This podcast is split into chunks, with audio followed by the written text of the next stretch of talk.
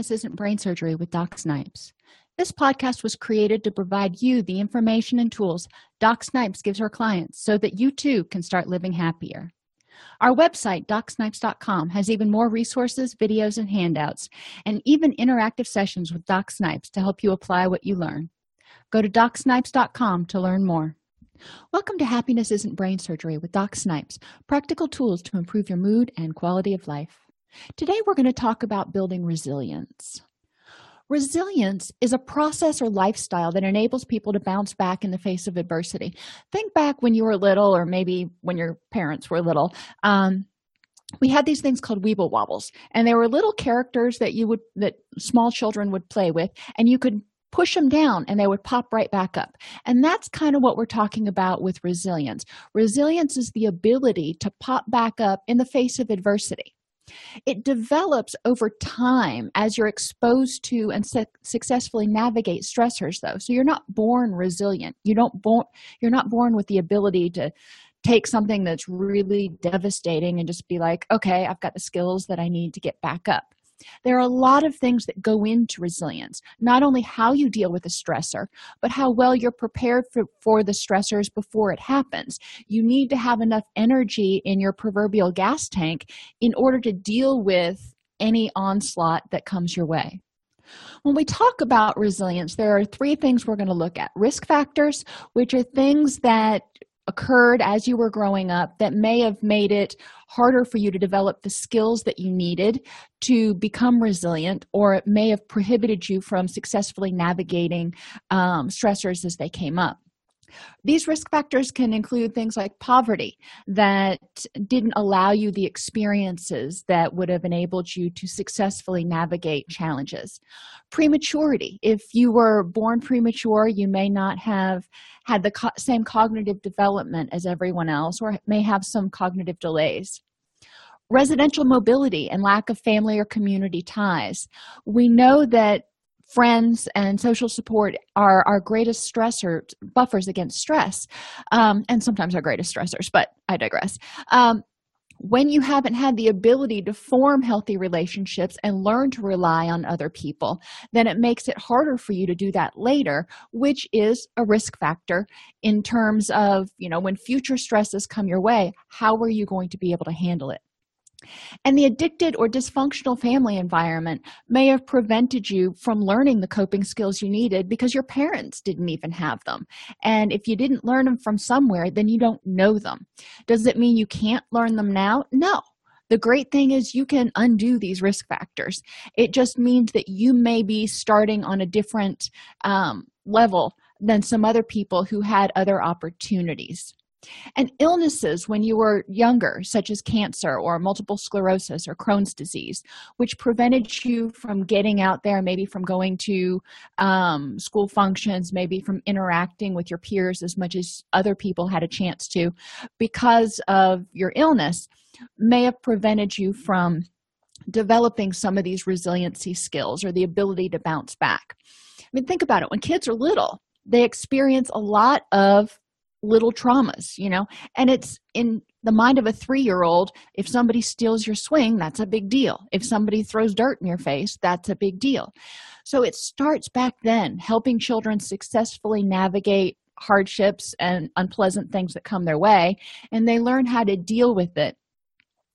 If a child was not able to engage in those because of illness or you know bouncing around to different foster families or whatever the case is then they've been deprived the opportunity. So they're going to have to start learning as adults what other people may have learned as young children. Vulnerabilities are factors or traits um, and things in the environment which may cause a heightened response sensitivity or reaction to stressors.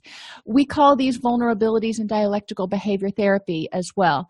These are um, traits or situations that when life throws you lemons it's a lot harder to deal with it you are more likely to react more strongly or more negatively than someone else who doesn't have these vulnerabilities i mean think of a simple vulnerability as such as being sick if you've been sick for a while and you're exhausted and you're drained and you just don't have any more energy then when something else comes at you it may feel like the end of the world So these are the vulnerabilities. Risk factors are things you never developed. Vulnerabilities are situations that make it harder for you to deal with life on life's terms in the present.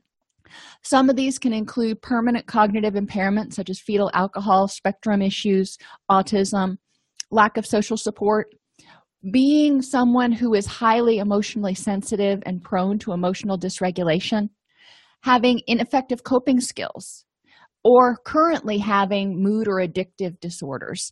Um, if you're already depressed, if you're already anxious, then when something comes at you, you may feel it a whole lot more strongly and react a whole lot more um, strongly than you would have if you weren't currently experiencing a depressive or anxiety episode.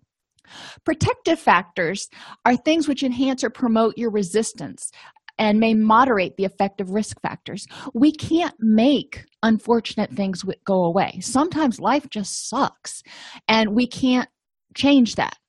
So, what we can do is help people develop skills, or we can develop skills that reduce the impact of negative events.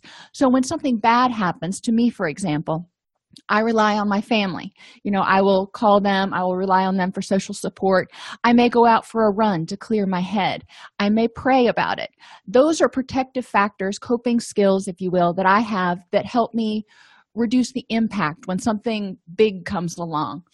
Um, but I've also, other things that reduce the um, impact include preparing for it ahead of time and staying rested enough so I'm not on my last lick of energy staying prepared. So i know that you know okay if something happens and i need to drop everything and fly to north carolina to be with my mother that i can do that. And you know i have the ability to do that.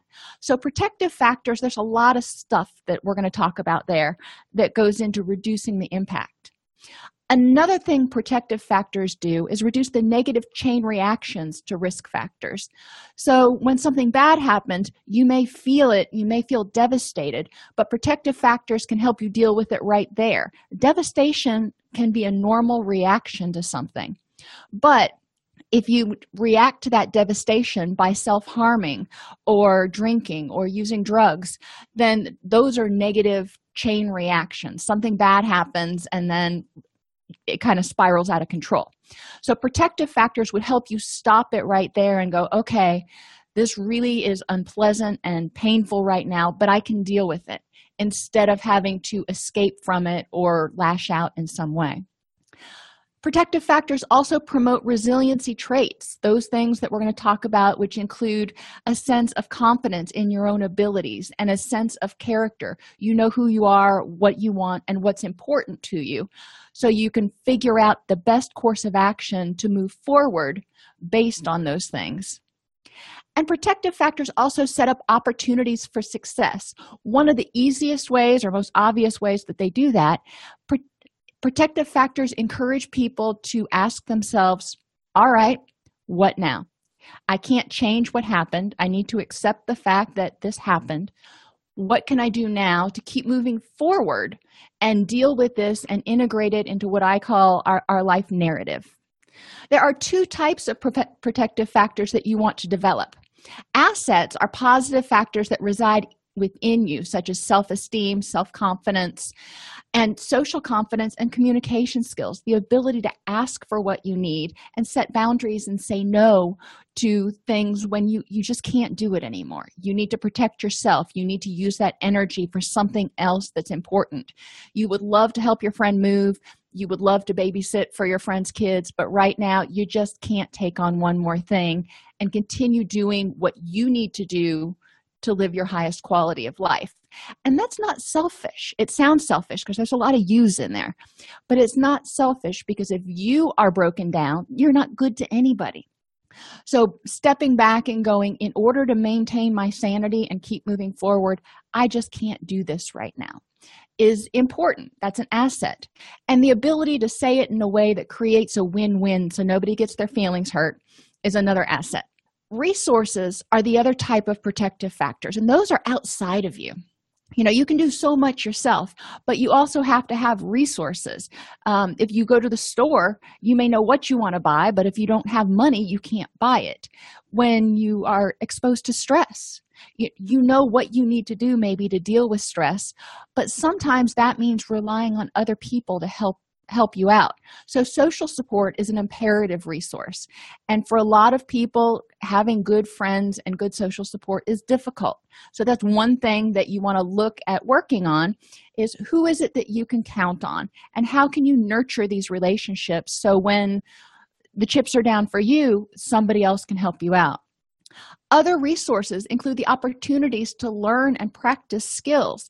I mean, you can read about communication skills until you're blue in the face, but if you do it and sit at home and never interact with anybody, then you're probably not going to develop those skills. You'll have the knowledge, but not be able to translate it into something useful once you're out and able to practice those skills set boundaries have successful relationships then you're going to have more confidence in your abilities. So when the time comes to rely on other people and even rely on yourself you'll feel more confident which will reduce your stress and help you bounce back.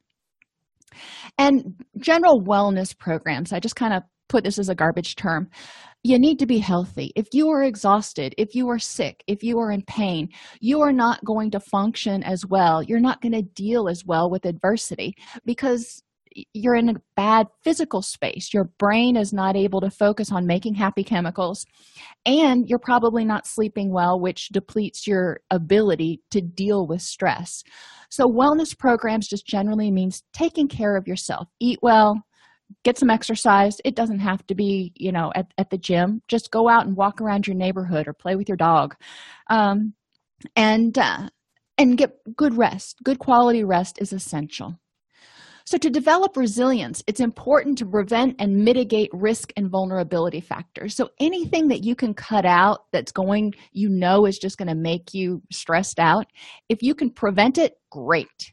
If you can't prevent it then figuring out how to mitigate it um, one place i used to work we had a monthly meeting that was always extraordinarily stressful. And we all dreaded going to it.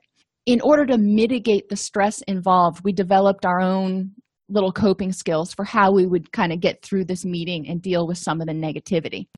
Um, so it's important to figure out for those things that you can't eliminate how can you make them a little bit more tolerable? Sometimes it just comes down to positive self-talk throughout the situation.